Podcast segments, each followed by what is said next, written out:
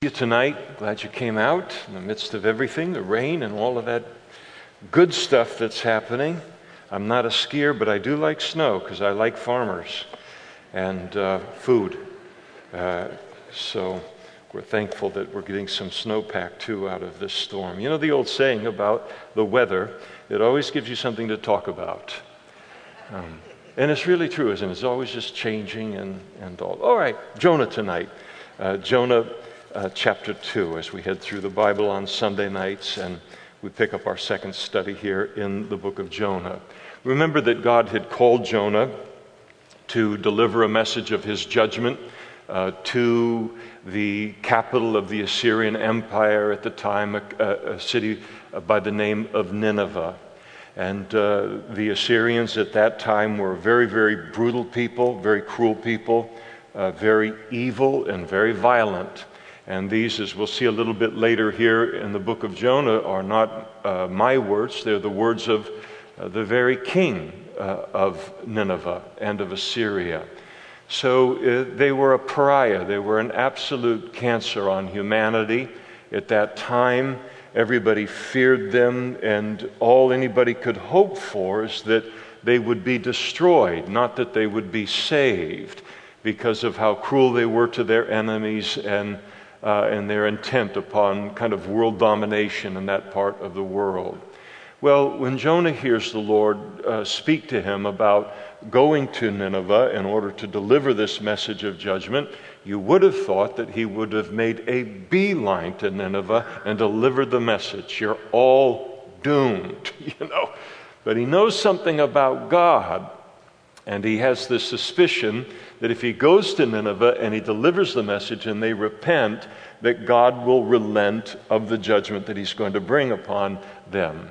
And so Jonah resigns from the prophetic ministry. I mean, what an amazing thing for a prophet to do.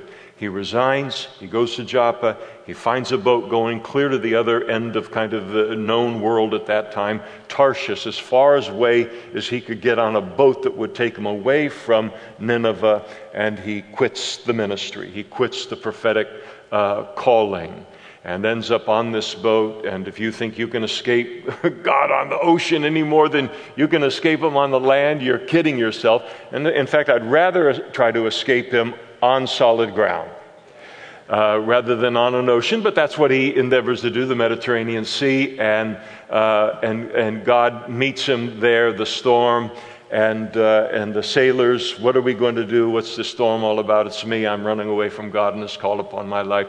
All that you can do here is throw me overboard. And so they throw him overboard, and that brings us here to verse 17 of chapter 1. Now the Lord had prepared a great fish to swallow Jonah, and Jonah was in the belly uh, of the fish three days and three nights. And so the Lord uh, uh, prepared this fish, and He didn't prepare the fish uh, to eat Jonah. Uh, that's not what this was all about, uh, but for transport in order to keep him from drowning. Uh, he's going to end up in Nineveh and he's going to deliver that, that message. And so uh, he, he thought things couldn't get any worse for him than, than they were in the storm, and they did uh, get uh, much worse for him. Now, we, so often we hear about Jonah and the whale, but we don't know that the great fish was a whale at all. Uh, we don't even know that this great fish, we can liken it to anything that we know about today, because it wasn't just a great fish, as you see here, but a great fish that the Lord had prepared. And uh, so it's supernatural, it's miraculous what the Lord is doing here. Sometimes people read the book of Jonah, and uh, it's so supernatural to them, they say, I can't swallow it. Okay. I'm ashamed of myself, but I worked all afternoon on that. It goes downhill from here. But, but uh, as the old saying goes, is that anyone that um, can believe Genesis 1 1, in the beginning, God created the heaven and the earth, and all of the heaven and the earth testifies to the fact that there is a creator and designer behind all of it, then to believe that God could create a fish, to uh, to chasten uh, one of his servants is really no big thing. I always think about it in terms of if God can take and um, form a baby uh, in his or her mother's womb for nine months and then come out into uh, uh, new life in terms of life on the other side uh, of the birth, then this is an effortless thing for, for him uh, to do. And so this is a special fish, it's a prepared fish that swallows uh, Jonah up here. Now, in terms of the thing that people sometimes even liberal sections of christianity they, uh, they want to you know allegorize this whole thing and that the, the, the fish is a picture of something and jonah is a picture of something else other than a literal hand, handling of the passage and accepting the supernatural of it. One of the great obstacles to landing on that as a view and then holding that indefinitely as a view is the witness of Jesus himself to the historicity of uh, this event in terms of uh, Jonah and in terms of the great fish. You might remember that uh, Jesus, when he uh, was asked by the Jewish religious leaders for a sign from him in order to testify to the fact that he was the Messiah, and uh, he answered and he said, An evil and adulterous generation seeks after a sign and no sign will be given to it except the sign of the prophet Jonah. For as Jonah was three days and three nights, he talks about it as a literal event. There's no reason to uh, doubt it at all. I know that you don't, but uh, anything uh, that Jesus speaks about into anything uh, in the New Testament related to the Old Testament, we want to, we want to look to it. For as Jonah was three days and three nights in the belly of the great fish, uh, so will the Son of Man be three days and three nights in the heart of the earth. And so he speaks about the literalness of this miracle in the context of the three greatest events in human history uh, uh, Jesus' death, burial, and resurrection from the dead.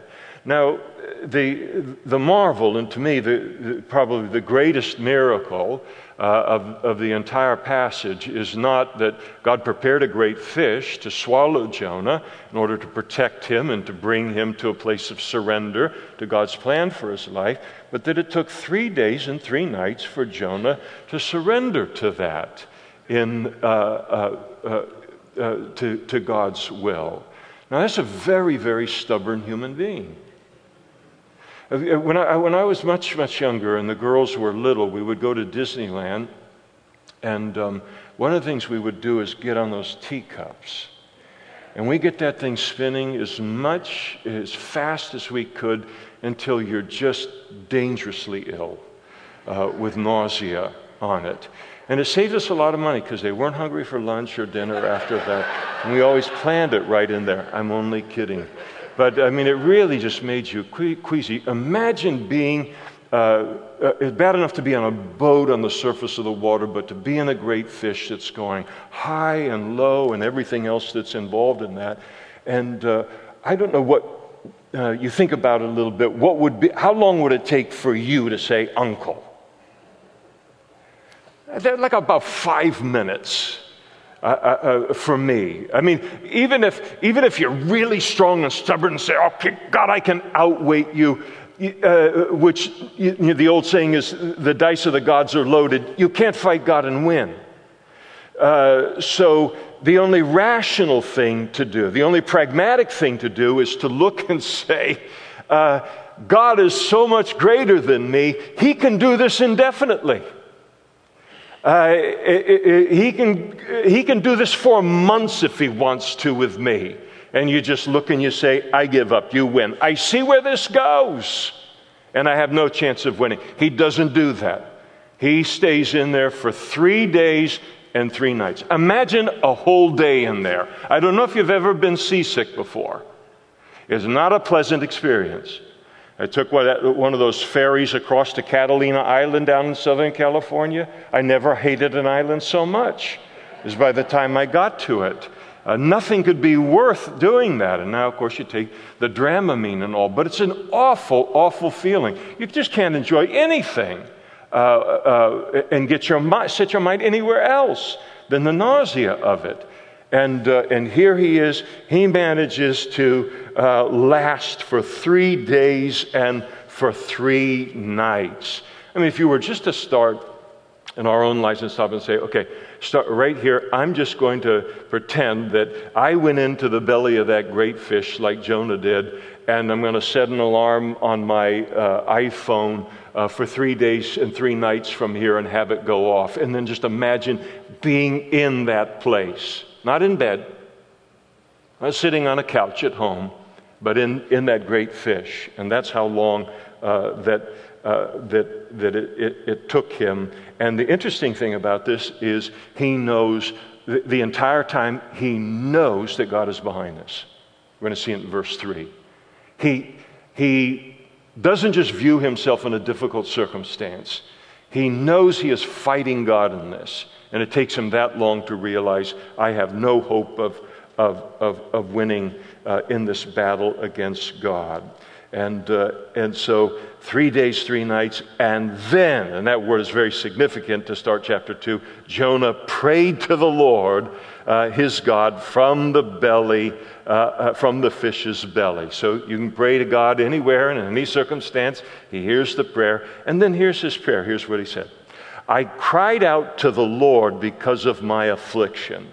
So this was a very unpleasant experience uh, for him. And it was affliction.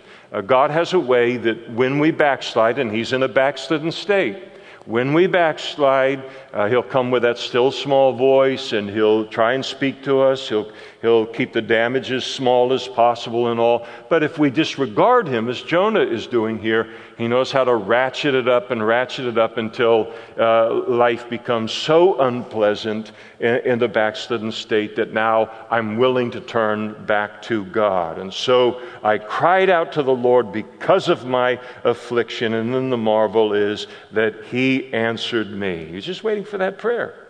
And then he cried out uh, in his prayer, Out of the belly of Sheol I cried, and you heard my voice. Now, the belly of Sheol, Sheol speaks of Hades, it speaks of the waiting place, it, it speaks of hell. And so um, he may speak of the, the belly of that great fish as, as the, the uh, uh, speaks of it here as the belly of, of Sheol uh, because he thought he was going to die in those circumstances. Um, it's also possible that if the fish was a mammal, uh, which uh, in all, in all, likelihood it was, that it was fairly humid. Uh, inside of that animal for three days and three nights with all of the water. Sometimes people will say, It's hot as hell in here. And, uh, and they're not swearing, and I'm not swearing presently. But there's the recognition. I'm thankful for anyone that makes any Bible reference at all today. So when they, when they acknowledge that they even understand that hell is a hot place, I'm encouraged by that. And so, and, and so it could be very well his poetic way of saying uh, it was very, very hot and, and humid, what I would uh, think hell would be like this whole time I'm running away from you. For you cast me into the deep into the heart of the seas. And so this fish is moving all over the place, and your floods uh, surrounded me. All of your billows and your waves passed over me. So this fish, in, in, if, uh, if, a, if a whale is any kind of a, a guide to it, of course, they open up their mouth and they just take in any kind of fish and any kind of seaweed and plankton and anything they can get into uh, its mouth. And, and uh, so here is this three days, three nights of this water coming in, all kinds of uh, junk coming in, the waves passing over him. And then in the midst of this, he said, I have been cast out of your sight, yet I will look again toward your holy temple.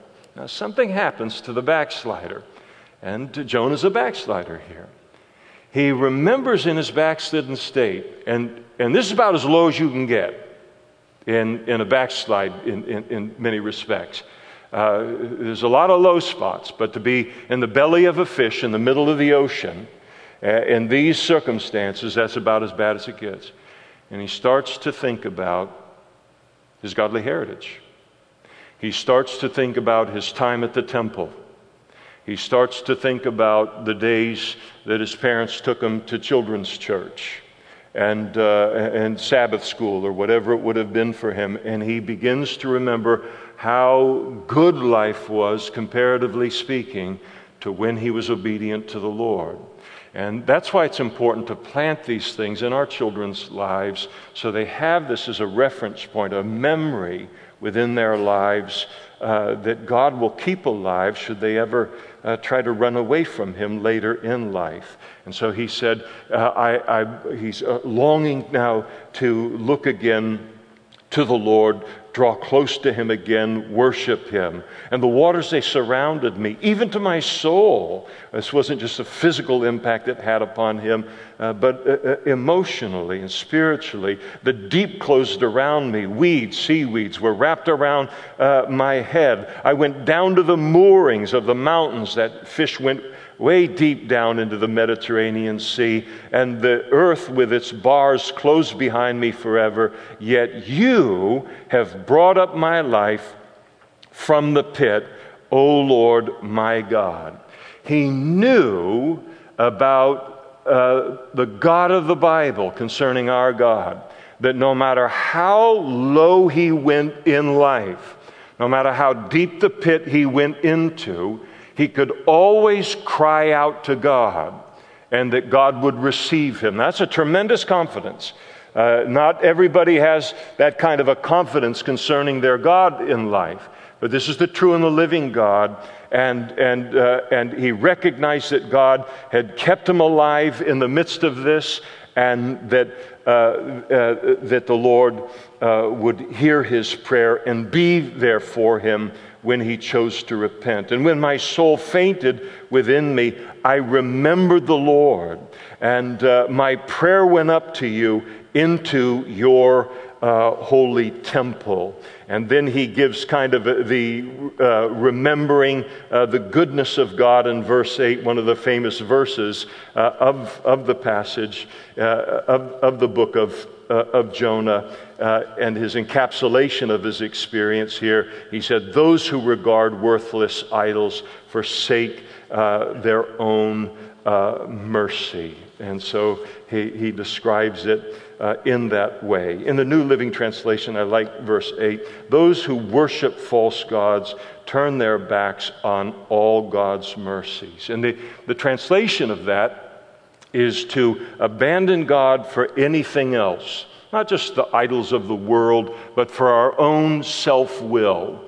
Uh, our own goals, our own desires in violation of, of his, uh, his goals and desires for our life uh, it, it, that uh, it is to forsake a God who can help us in times uh, of trouble. And he said, When I forsook you, I forsook mercy. Because he recognized only the God of the Bible is merciful to their his children in this kind of a, of a circumstance. When I left God, I left mercy. And that's always the truth of it. Now I'm, in, uh, now I'm, I'm going to receive his chastening. But there, there is no better life, no matter what God calls us to do, what message He gives us to give, there is no more mercy laden life that a person can live than the one that God has planned for us. To leave Him is to always leave mercy. Anybody in the room that has ever backslidden, and backslidden in, let's say, more than a backsliding of heart in a significant way.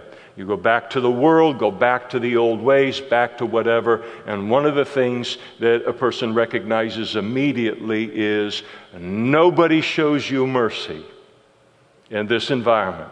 This is dog eat dog. This is, this is exactly how I remember it. This is nothing like how, what it is to walk with God. This is a, this is a jungle. This is a, a, a tough uh, uh, survival of the fittest kind, kind of environment. And it's good to, to be reminded that no matter how hard God's will is for our lives, that to uh, leave that will is to always uh, leave uh, mercy. And that light went on for him And then he says, But I will sacrifice to you with the voice of thanksgiving. I will pay what I have vowed. Salvation is of the Lord. And when he talks about salvation here, he's not talking about spiritual salvation, he's talking about physical salvation. God protecting him and saving him physically from what ought to have been a, a sure de- death otherwise. And so he praises the Lord for his physical salvation in his life. And in verse 9,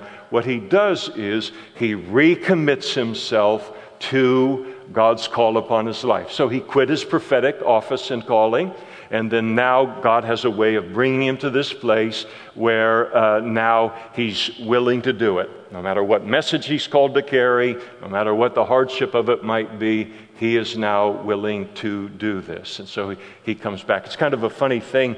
Um, when I think this is probably true of most pastors. You know, we begin in the pastorate and we're so excited to change the world, and, and all of that's good, and we're so excited about this calling and, and all of these things, you know, and we've hardly had any troubles yet in, in, in all of it. And, uh, um, and then we head into the calling, and God, He's so wonderful. He pours grace out, not only upon the pastor, but upon the congregation, you know, uh, that has to put up with me or put up with this guy. And, uh, and, and, he, and He pours out so much grace. But then the bumps start to come, and they become really hard. And then we can begin to think as a pastor that um, when it gets hard, I can just quit this, this calling.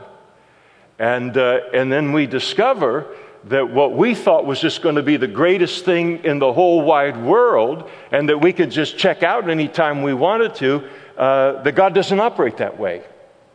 The gifts and the calling of God are without repentance. And He doesn't take a resignation. And then, you, and, and then it dawns on you oh, when I signed up for this, there's no escape clause here. I've got to stay in, in this thing. And, uh, and Jonah finds that out um, uh, him, himself here. And so the Lord spoke to the fish, and, uh, and the fish vomited uh, Jonah onto the dry land. And so the fish is more obedient than Jonah was, immediately did that, and probably vomited him on. And vomit's such a strong word here, but it is the word um, that is there, and just kind of vomits him up on, on the shore and probably somewhere uh, right where uh, Joppa, right where Jonah uh, fled the, the call of God and the purposes of God for his life, somewhere on that uh, Mediterranean seashore of the land of Israel. And then, boop, he's flopped right out on the ground. And uh, sometimes you'll hear uh, preachers talk about how Jonah then, you know, he was vomited out of the mouth of the great fish, and then he walked into uh, Nineveh with his skin all bleached white and all the seaweed all around him and everything. Uh, probably didn't happen uh, because Nineveh was 550 miles inland. Unless this fish had a set of lungs on it that we can't even imagine and uh, Jonah became a, pro, a projectile uh, right there. Now, he probably got cleaned up and got his skin color back and all in making that uh, f- uh, 550 mile journey to then begin his ministry. The beautiful thing is, is that God does bring him back to the place that he resigned, and uh, he is the God of second chances.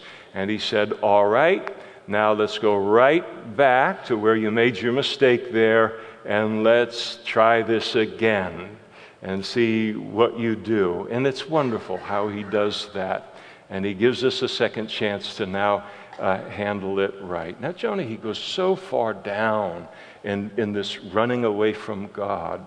And, uh, you know, sometimes we can think if we've been backslidden and we think, oh boy, this is just a terrible backslide. And I went so down, down, down and all of these ways that I went down, down onto the ship, down into the belly of the ship, down into the ocean, down into the belly of the great fish. And it's going to take me forever to get back to where I once was with God and my relationship with God? Will He ever take me back? And these kind of things. And then when we repent of our sin, when we confess our sin to Him, all that time that we thought uh, was a waste and we're going to have to start from scratch, God so often just puts us right back in that place and says, All right, now let's try this again and let's move forward.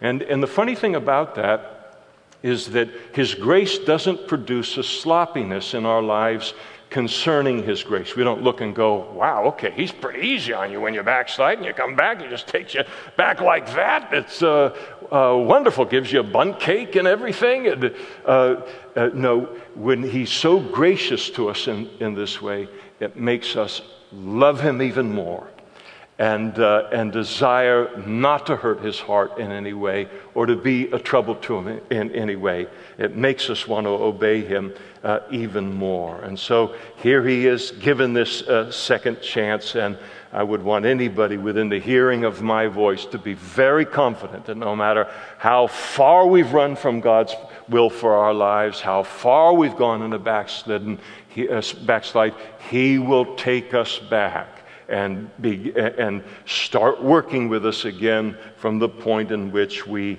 uh, we back, uh, backslid from Him. It's one of the great uh, encouragements of the book. Now, uh, the word of the Lord came to Jonah the second time, so here's the second chances. And God spoke to him and said, It's a very simple message again, just like out of chapter 1 Arise Go to Nineveh, that great city, and preach to it the message that I tell you. So, uh, here, in uh, contradistinction to the, the previous time, uh, Jonah uh, arose, he went to Nineveh, according to the word of the Lord. Now, Nineveh was an exceedingly great city, a three day journey in extent, and it was really quite a, a city. Um, Nineveh was a, a, city that is much like Los Angeles or, you know, even kind of Modesto, where you've got Ceres merges into Modesto and Salida merges into Modesto and, and so forth. And uh, Southern California, they all these cities run into one another. And it was kind of like that six cities that had kind of grown together to become Nineveh. And, uh, and it had a, a wall built around it. The, the perimeter of the city was 60 miles long. Imagine that they put a 10 foot wall uh, or a 100 foot wall up around the, the, the city, and, uh, and it was uh, 30 feet wide, wide enough to, to do chariot races on the top, and it, and it encircled that entire part of the city. And it would take three days to, to walk 20 miles a day and, and encircle, uh, cover the entire city if you did it that way uh, with, with a message. And so this is the size of the city that he's walking into. Jonah began to enter the city on the first day's walk, and then he cried out and he said, 40 days and Nineveh shall be overthrown.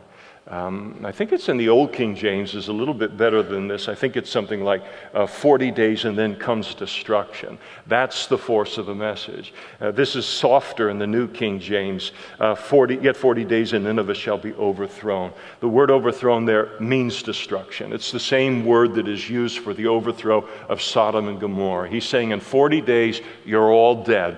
God's going to wipe you, uh, uh, wipe you out. And he, and he carries that message.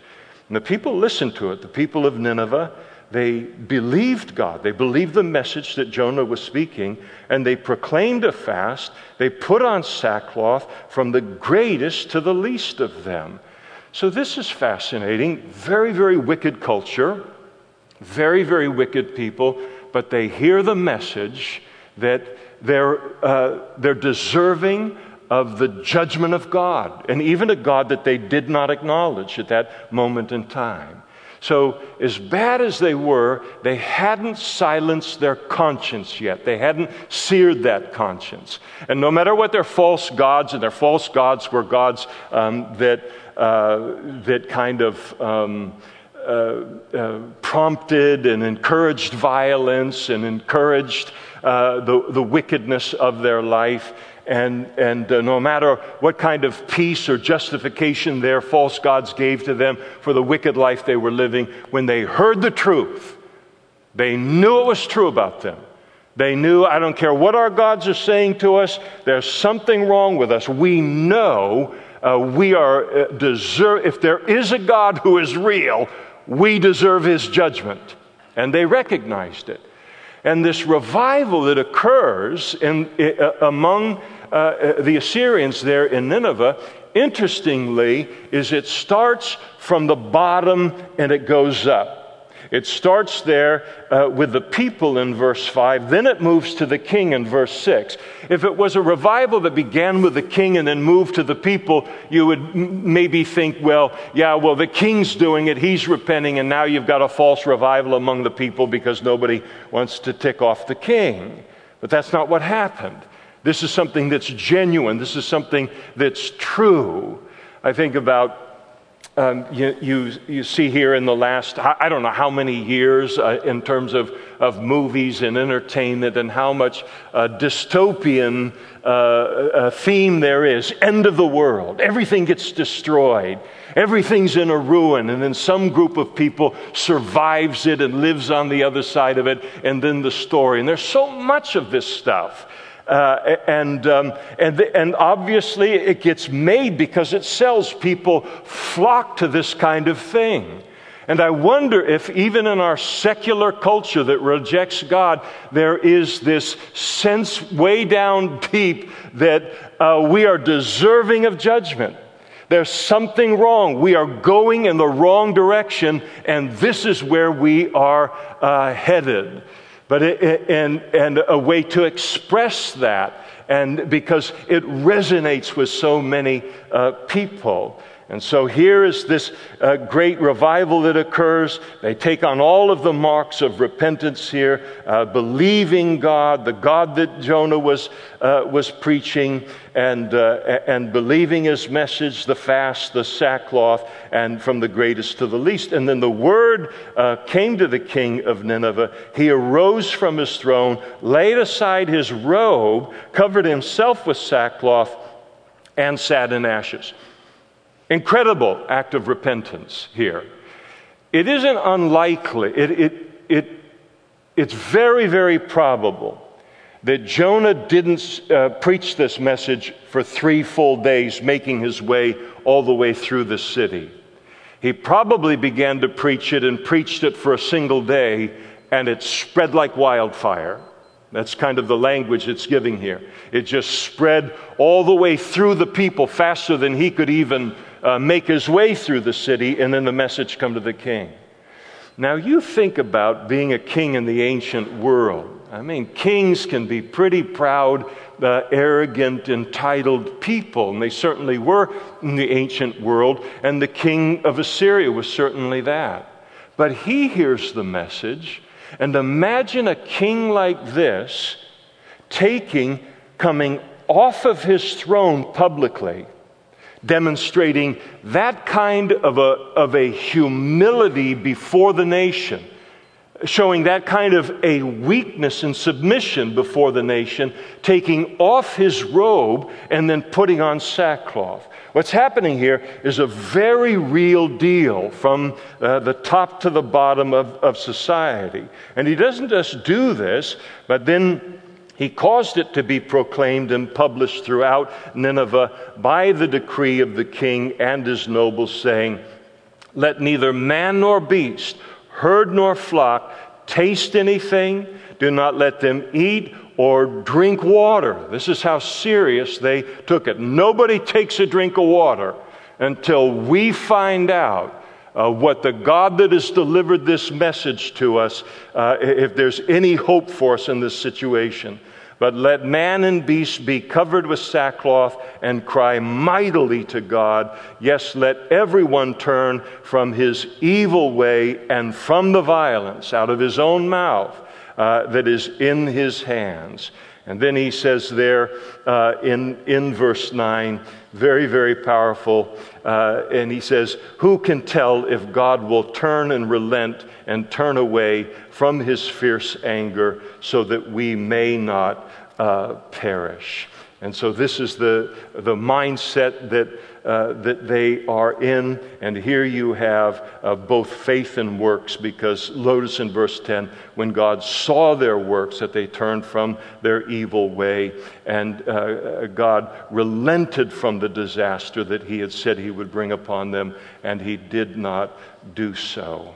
Now, the, um, uh, the hope that the king had concerning uh, the city of Nineveh, he called for the people to do all of these things fasting, no water, sackcloth, cry out to God. And he called on the people to do these things all in what was in his mind the absolute minuscule hope that, uh, that God might turn away his righteous judgment and they might not perish but live. He repents, the city repents. They have no promise from God if they would uh, repent. Uh, they have only the message of a coming destruction upon them. And yet they repented. And for all of their, uh, uh, their wickedness and their idolatry, their heart was soft enough to do that. And we never know what a person will do, no matter where they've been in life, whatever kind of a place they've been in life. We never know until we speak to somebody about uh, the judgment that our sin deserves, and, and that God, in His righteousness, because of His holiness, He must judge sin, and then see how that will impact a person and how they might, might respond to that message. Now, Jesus himself, again, and he witnesses and testifies to the truthfulness of uh, uh, uh, and of, of the book of, of Jonah, of course, but he used it as an example in teaching his, the Jewish religious leaders of his day. And he affirmed the genuineness of of Nineveh's uh, repentance, and he cited it when he rebuked uh, those Jewish religious leaders. Matthew chapter 12, verse 41 The men of Nineveh will rise in judgment uh, with this generation and condemn it because they repented at the preaching of Jonah, and indeed, a greater than Jonah is here. Nineveh, Jesus is saying, repented of their sin based solely on a message of judgment. They had no hope or, uh, or a promise associated with their repentance. There was no hope that if you do good, then God will turn back from uh, this judgment. They repented on the basis of who knows, as opposed to the sure promises of the gospel that Jesus was bringing into the world and the Jewish religious leaders as well. They refused to repent of their sin, their self righteousness, their misrepresentation uh, of God when Jesus not only offered, uh, was making an offer in the gospel to the whole world to escape judgment, but of the blessings that would come into our lives as a result of, of that uh, repentance. And so he's, he's speaking, I mean, you think about it, he's speaking to the Jewish religious leaders. These are the religious experts in their own mind and only in their own mind, not in anybody else's mind. And he is saying, uh, You will, uh, Nineveh, and the people of Nineveh, these pagans in Nineveh, these bloodthirsty people in Nineveh, they repented at a lesser message spoken by Jonah, and you won't repent uh, uh, in association with a gospel that has so many promises associated with it. They repented at an inferior message. You won't repent on the basis of an infinitely superior message. And they repented when that message was brought to them by Jonah. And you won't repent of your sin when the message is being brought to you by the very Son of God. It was a tremendous condemnation of their pride and their arrogance and their unwillingness to repent and God, believe God's message concerning the salvation that is found uh, in, in Jesus uh, Christ. Here comes Jonah. Jonah wants them all destroyed. Uh, he didn't have any love at all for, for the uh, people of, of Nineveh. Jesus comes into the world to, to make these promises, and he has a heart for the whole uh, world. The message, message was superior, in Jesus, the messenger superior. Uh, Nineveh in that day would, uh, would, will rise up and judge any rejection uh, of Jesus by the Jewish religious leaders and those that followed him uh, in the time of his in- incarnation. And so, God, his response with their repentance, he relented of the judgment uh, that, he, uh, that his righteousness would have required him to pour out upon them, and nobody was happier to do that than God. Uh, the Bible declares that God is not willing that any should perish, but that all would come to repentance. If God had His will concerning every single human life, every single human life would end up in heaven. The only reason anybody ends up in an eternal judgment is because the person was unwilling to submit to the will of God for their life, and that is their salvation. And, so uh, uh, God is delighted at this repentance. The Bible says that God takes no pleasure in the death of the wicked. Uh, repentance is what, uh, what he always uh, wants and what he wanted Old Testament and New Testament. And so here is uh, Nineveh spared the disaster. We do know historically that this revival that occurred here was short lived. It appeared to be uh, not much more than a generation among the Assyrians, and then uh, the nation returned to its old ways. But no generation can speak for the generation that will follow it and what it will do with a revival that God gives to it. We can only deal with what uh, God gives to us in our moment in, in human, uh, uh human history. Well, everybody's happy. Uh, uh, here is Nineveh's happy. God is happy that he doesn't have to judge them, happy at the, the, the repentance, and, uh, and everybody is happy except Jonah. But Jonah, and the word "but" is just to put him in contrast to uh, the population and the heart of God here, but uh, it displeased Jonah exceedingly, and he became very angry that God uh, took his, his, uh, the judgment that he had planned and the repentance of, of the people, that, that that judgment was lifted off of Nineveh. And he is really, uh, really upset uh, uh, about this. Now, this is just wild for how um, far Jonah's heart is from the heart of God. And uh, not only far from the heart of God, but far from uh, the heart of, uh, of so many of God's people throughout the ages. He gets to see a revival in probably the most wicked city in the world at that time.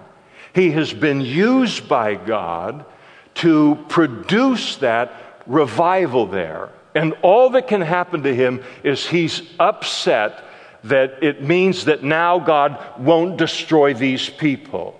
And it, it may be that Jonah, in his own kind of uh, uh, self preservation. He doesn't want to go down in history among the Jewish people as the Jewish prophet that brought revival to the Assyrian people, the people that God had already prophesied would one day bring judgment upon the northern kingdom of Israel.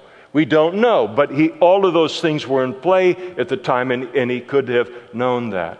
But you stop and think about how many missionaries, how many uh, ministers, how many individual Christians have prayed uh, in the history of the church, prayed their entire lifetimes for something like this to happen, and it never happened in their lifetime. Because revival is something that God gives. It's just a mysterious thing that he does. People are always getting saved all of the time. This is a special work. And, and, and people dream about being a part of something like this, seeing something like this happen in the middle of a wicked world. How excited would you be if God chose you to go, for instance, to San Francisco?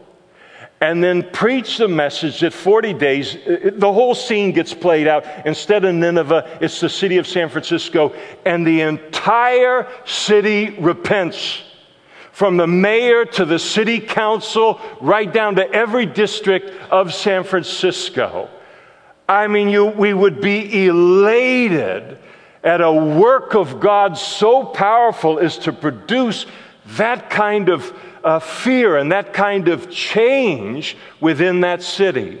And so you see what Jonah is sniffing at here. You see what he, uh, the, the, how emotional he's being in, in terms of how uh, being upset in any way that God has done this uh, in, incredible thing uh, in, in His grace. He is very angry. He's so angry that he prayed to the Lord and he said, Ah, Lord, was this not what I said when I was still in my country? And therefore I fled to Tarshish, for I know that you are a gracious and merciful God, slow to anger, abundant in loving kindness, one who relents from doing harm. Now, that's his complaint. He's not praising God, he's upset with God for being like this. I knew that if I went to Nineveh, I knew from the very beginning that if these people that deserve to die, every single one of them, if they would repent, that you would be gracious and you would be merciful and you would be slow to anger and abundant in loving kindness and you would lift that judgment off of them. That's what I was running from.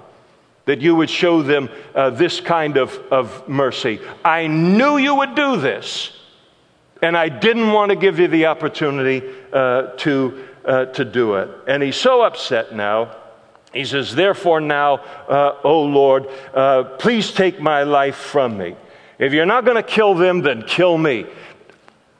This is, where, this is where he is. I mean, this is really amazing.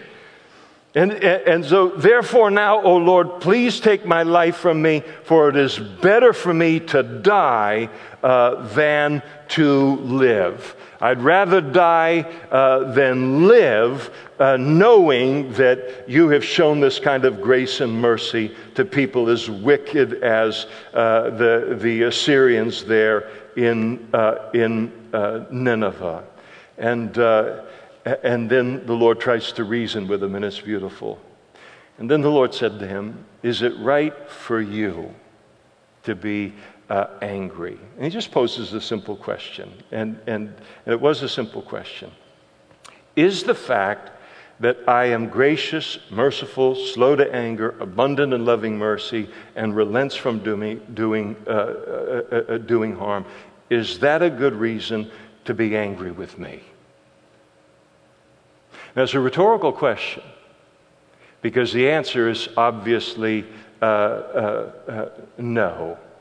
And, and Jonah has no answer for it, and he's not, he's not going to answer him. He's not interested in having a conversation with God at, at this particular point and how upset he is.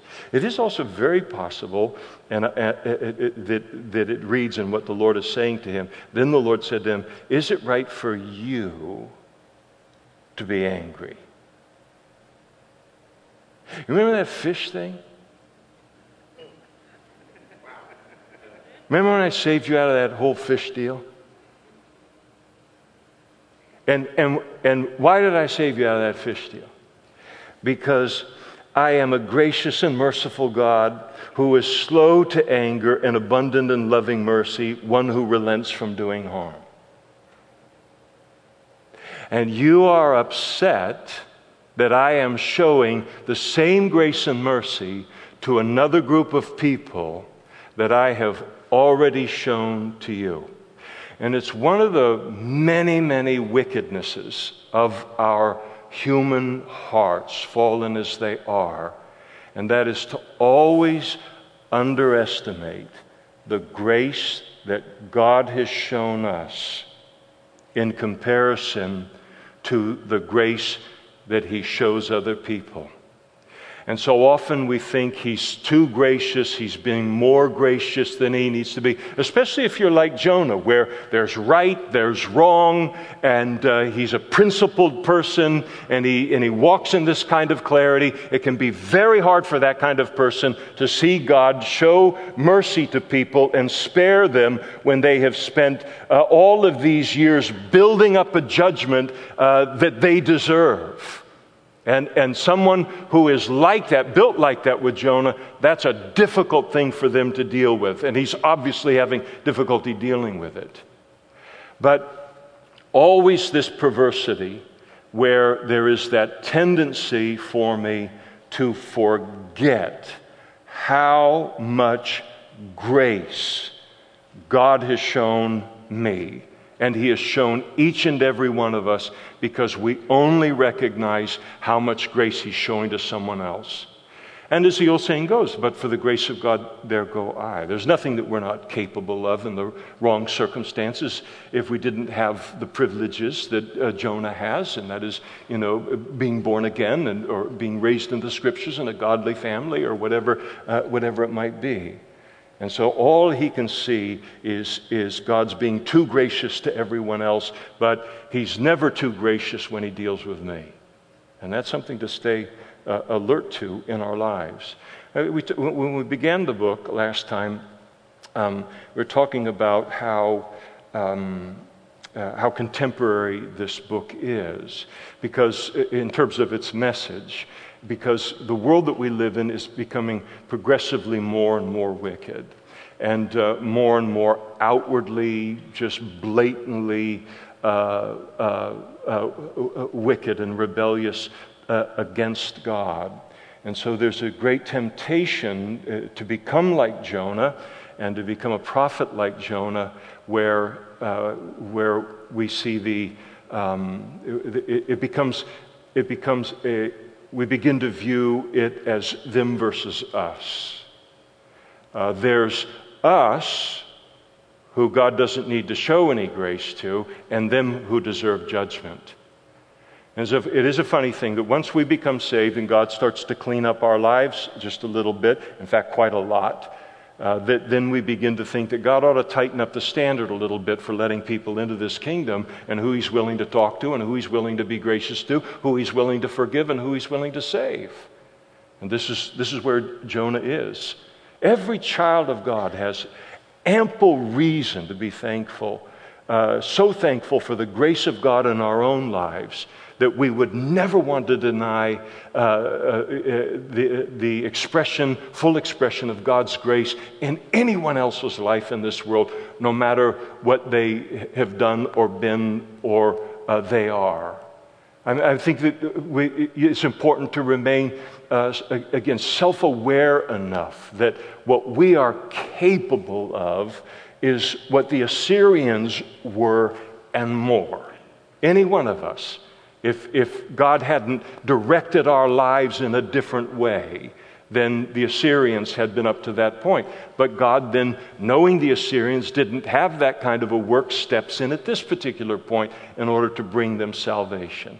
And so he's all upset here uh, over, uh, and he has no right to be angry over God showing grace to anyone in the light of how much grace God has shown, uh, shown him. And so Jonah doesn't respond to the rhetorical question. Uh, he knows he can't win that argument. And so Jonah went out of the city and he sat on the east side of the city and he made himself a shelter and he sat in, uh, under it in the shade till he might see what would become of the city. So as he dug in or what? So uh, the days are passing by apparently here. 40 days and then comes destruction. So, about day 38, uh, he builds a little shelter uh, uh, uh, up somewhere where he can look over the entire city of Nineveh in the hopes that God will come to his senses and on the 40th day wipe them out anyway. This is where his heart is uh, on, on uh, this. Maybe God will relent again and, and wipe them out.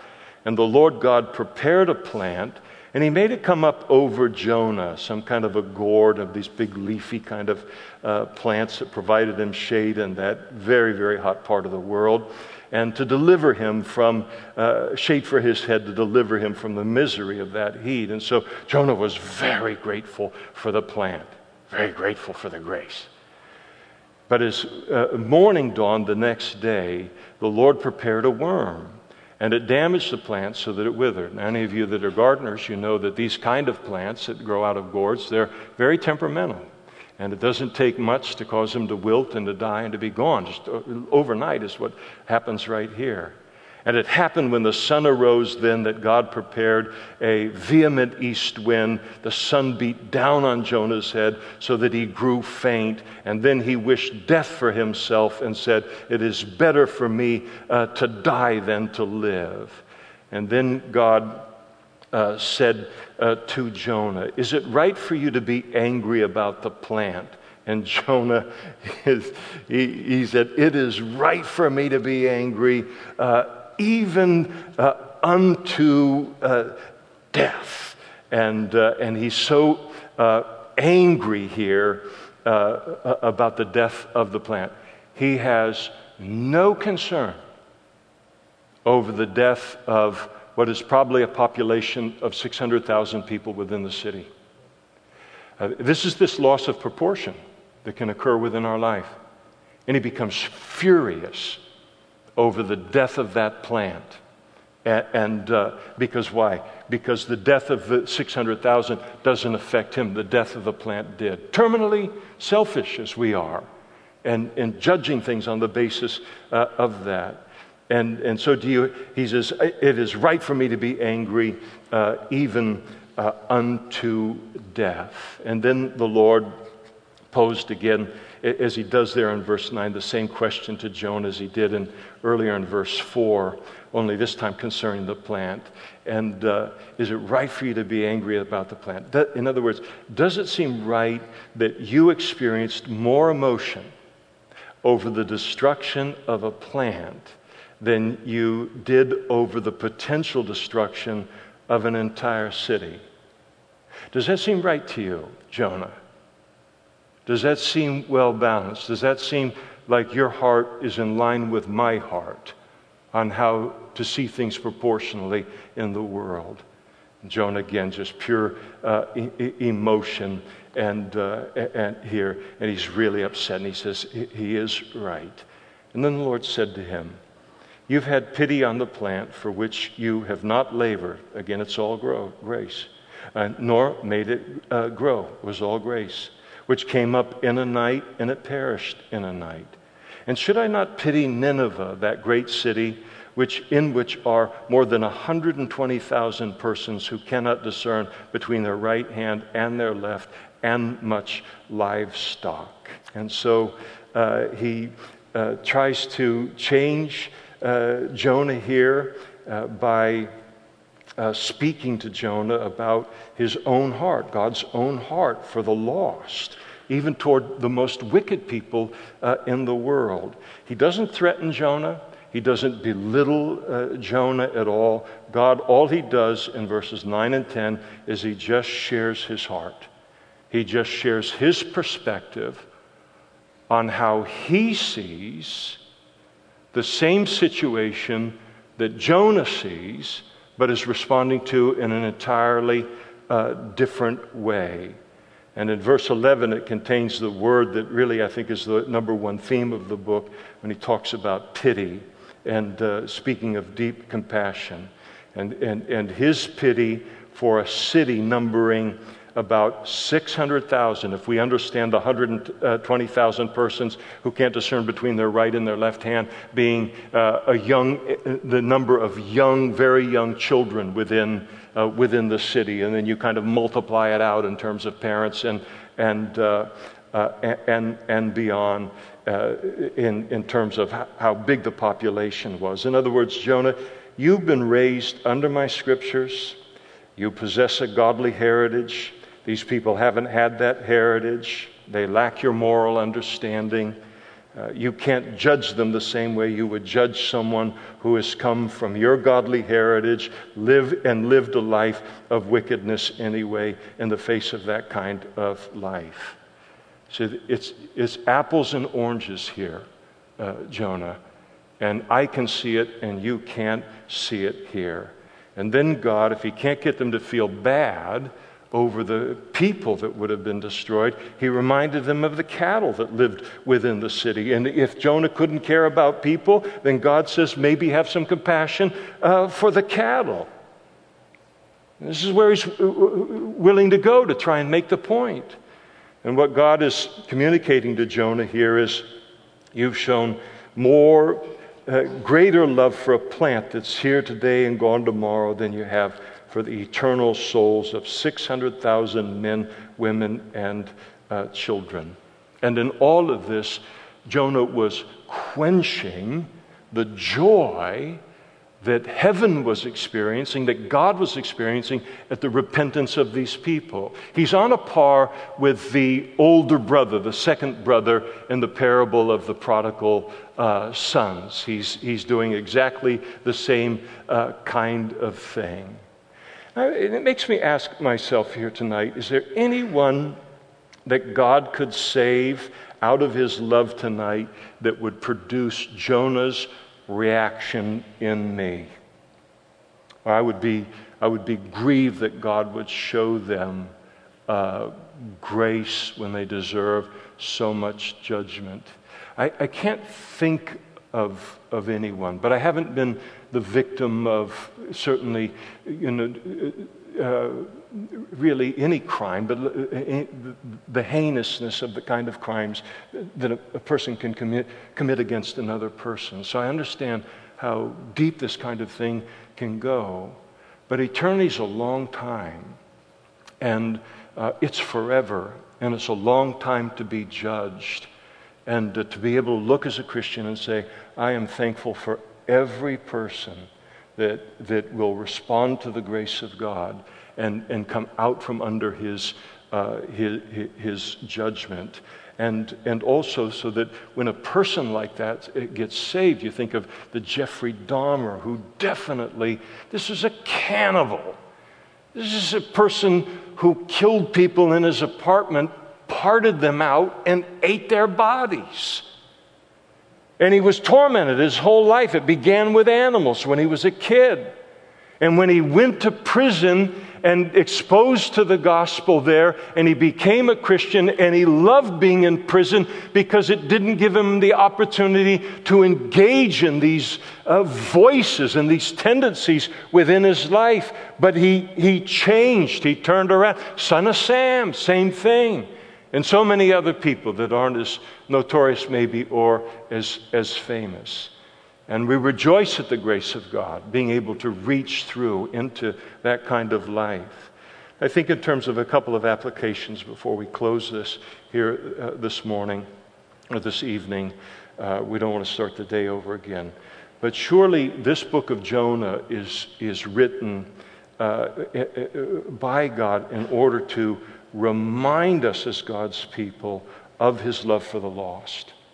And it's easy to lose sight of that. The book of Jonah was not written for the Assyrians. It wasn't written for the pagans. It was written as a message to God's people. And the tendency in the spiritual blessings that we enjoy to become self righteous, to believe that we're incapable of the evil that the world is doing, and then to view them as only worthy of judgment rather than people that God wants to save, no matter how deeply they've immersed themselves in wickedness. And that's the heart of God. And, and we're stumbled by it in one measure or another, no matter who we are. Maybe not to the degree of Jonah, but it's something that we have to deal with. And it reminds us uh, of, of the heart of God in, in uh, all of this. And so the great su- uh, subject of the book is not a great fish, but the love of God uh, for the uh, world. And, um, and then I think the book also teaches us of the difficulty that the Lord has in finding servants that who will not only express his message, but deliver his message with his heart. And this is maybe the single great message of the book of Jonah that we want to hold on to for the day in which the Lord has called us to be a witness to him.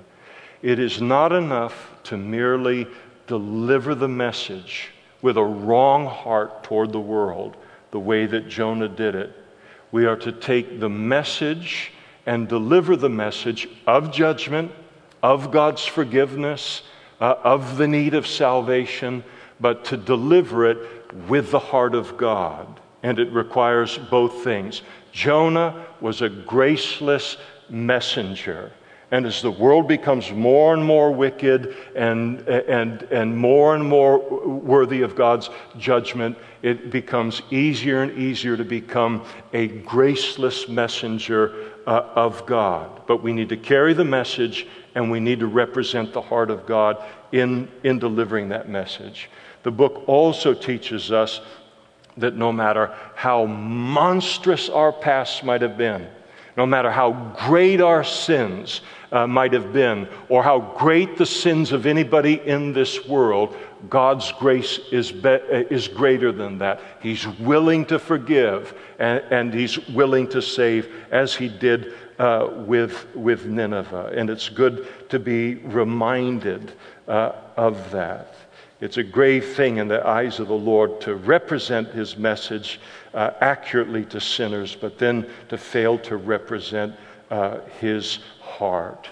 And so, as we look at the world that we're living in, more and more like Nineveh all of the time, and uh, it is those two things that God wants us to be reminded of through the book uh, of Jonah that no matter how wicked a people becomes, we're to carry the message but we're to carry it with the heart of God for every sinner and the desire to be saved. And that is a good thing so that we don't, as we're waiting for the rapture of the church, while things do get more and more evil, to also be seeking God for a revival to happen in the world, that the world might know what Nineveh uh, knew uh, as, uh, as well. That kind of a hope related to sinners being, uh, being lost here. But this tendency to, to build a them versus us mentality because of the good work that God has done in our lives that's been completely a work of grace, but now it becomes a, a means of self righteousness by which we look at the rest of the world that is no more wicked, at least in their heart, than we were before we became Christians. And so it's a needed message and an important message, and, and I'm glad it's uh, in the book. Let's sing together and we'll close in prayer.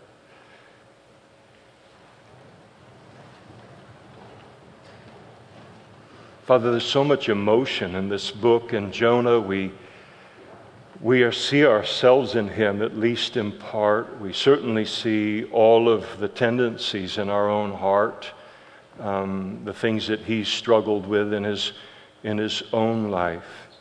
And I thank you and we thank you tonight for this needed reminder in the midst of the world that you have called us to reach out to and to let know uh, about you and your offer of salvation and your desire to forgive and, uh, and, uh, and not to build these walls of them versus us and us hunkering down in some kind of a way out of some kind of a self righteousness. But Lord, we pray that you give us your heart for the people that we run into.